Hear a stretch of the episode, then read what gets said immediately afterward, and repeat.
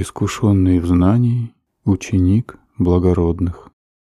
Объяснив сущность неискушенного в знании заурядного человека и свойственных ему двадцати убеждений в самоотождествлении, Будда далее говорит. Искушенный в знании ученик благородных, видящий благородных, разбирающийся в дхамме благородных, обученный дхамме благородных, видящий достойных людей, разбирающийся в дхамме достойных людей, обученные дхамме достойных людей. Два вида учеников благородных. Существует два вида учеников благородных. Ария Савакка. Первое. Ученик Будды благородного. Второе. Ученик, ставший благородной личностью. Ария Пугалла. В Сутте Гаддула Баддха Будда имеет в виду ученика, который уже является благородной личностью. Восемь благородных личностей. Существует восемь типов благородных личностей. Первое. Приступивший к постижению плода вступления в поток Сотапатипхалла, Сатчи, Кирия Патипанна. Второй. Вступивший в поток Сатапана. Третий. Приступивший к постижению плода однажды возвращения Сакадагами, Пхала, Сачи, Кирия Патипанна. Четвертый. Однажды возвращающийся Сакадагами.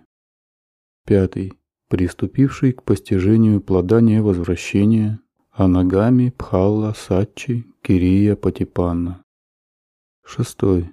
Невозвращающийся Анагами. Седьмой. Приступивший к постижению плода араханства Арахатта, Пхалла, Сатчи, Кирия Патипанна. Восьмой. Арахант, Араха. Каждый из первых семи типов благородных личностей также известен как обучающийся, Секха, поскольку он проходит тройное обучение нравственности, правилам нравственного поведения, сосредоточению, джхане, и мудрости, прозрению, випассана. Однако арахант зовется завершившим обучение, асекха.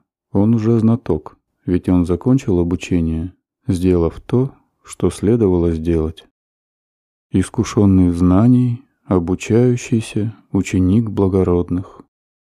В Сутте Гаддула Баддха Будда говорит об искушенном в знании ученике благородных, Сутава Ария Савакко, имея в виду одного из семи обучающихся, или араханта.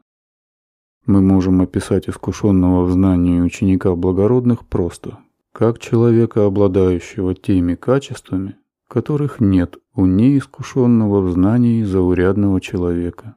Таким образом, ученик благородных не относится к большинству, он один из немногих, кто обладает и теоретическими, и практическими знаниями дхаммы.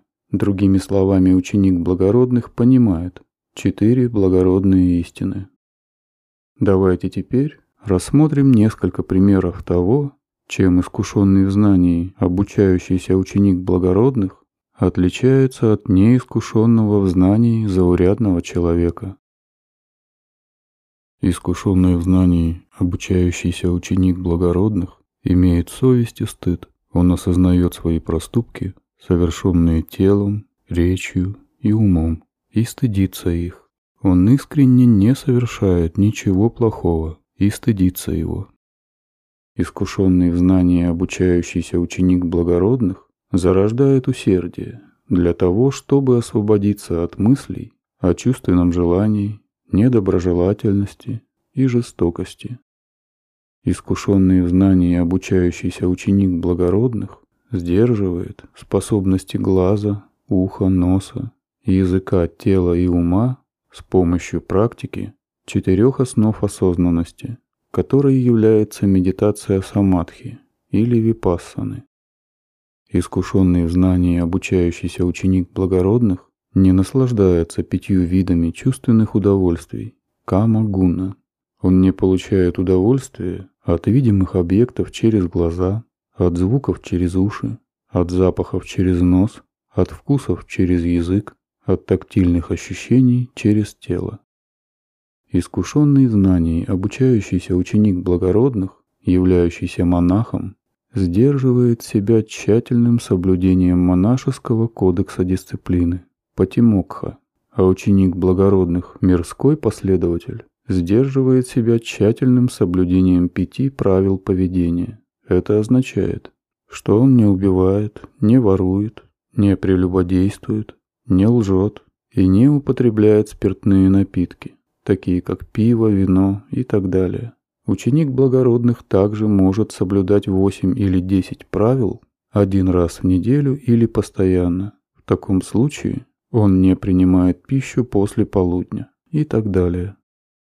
Искушенный в знании, обучающийся ученик благородных, обладает правильным сосредоточением самма-самадхи, а именно сосредоточением доступа упачара-самадхи или четырьмя джханами. Искушенный в знании, обучающийся ученик благородных, обладает проницательной мудростью. Пока ученик не стал благородной личностью, его мудрость представляет собой лишь мирское знание прозрения, випассана-нана, которое подавляет загрязнение ума, и он может распознать возникновение и исчезновение пяти совокупностей, а также постичь их зависимое возникновение и прекращение. Но как только человек стал благородной личностью, он обретает сверхмирскую мудрость, знание пути, маггананна. На этом этапе Ниббана становится объектом сосредоточения ума и искореняются некоторые загрязнения. Благодаря знанию пути он больше не придерживается веры в уничтожение, веры в вечность и убеждения в существовании постоянного «я». Искушенный в знании обучающийся ученик благородных получает знания путем изучения и обсуждения текстов. У искушенного в знании обучающегося ученика благородных отсутствует скептицизм в отношении пробуждения Будды, Дхаммы и Сангхи, прошлых и будущих существований, настоящей жизни, других миров, закона Каммы и его действия и так далее. Он полностью предан Будде, и он не ищет других учителей. Искушенный в знании обучающийся ученик благородных больше никогда не переродится в нижних мирах, Дугатти, ни в мире духов, ни в мире животных, ни в одной из адских обителей. Искушенный в знании обучающийся ученик благородных точно достигнет полного пробуждения, сам Бодхи, в течение последующих семи жизней или ранее. На этом заканчивается наше объяснение того, что Будда имеет в виду, когда говорит об искушенном в знании ученике благородных, Сутава Ария Савакко, не отождествляющий себя с пятью совокупностями. Раскрыв качество искушенного в знании ученика благородных, Будда далее объясняет, как такой человек понимает значение пяти совокупностей. Так как теперь нам более понятны слова Будды, давайте снова приведем его описание ученика благородных. Монахи, ученик благородных. Видящий благородных, разбирающийся в дхамме благородных, обученный дхамме благородных, видящий достойных людей, разбирающийся в дхамме достойных людей, обученный дхамме достойных людей. Первое. Не считает материю, рупа, своим «я», или как будто «я» обладает материей, или материя находится внутри «я», или «я» внутри материи. Второе. Не считает чувство, ведана, своим «я», или как будто «я» обладает чувством, или чувство находится внутри «я», или «я» внутри чувства. Третье. Не считает восприятие, санна, своим «я», или как будто «я» обладает восприятием, или восприятие находится внутри «я», или «я» внутри восприятия. Четвертое. Не считает формацию ума, сангхара, своим «я», или как будто «я» обладает формациями ума, или формации ума находятся внутри «я», или «я» внутри формации ума. Пятое. Не считает сознание, винана, своим «я», или как будто «я» обладает сознанием, или сознание находится внутри «я», или «я» внутри сознания. Он не бегает вокруг пяти совокупностей. Первое. Он не бегает и не крутится вокруг материи. Второе.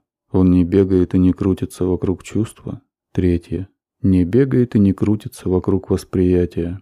Четвертое. Не бегает и не крутится вокруг формаций ума. Пятое. Не бегает и не крутится вокруг сознания. Первое. Не бегая и не крутясь вокруг материи. Второе. Не бегая и не крутясь вокруг чувства. Третье. Не бегая и не крутясь вокруг восприятия. Четвертое.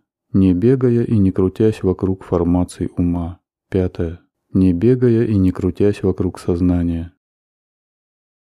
Первое. Он освобожден от материи. Второе. Он освобожден от чувства. Третье. Он освобожден от восприятия.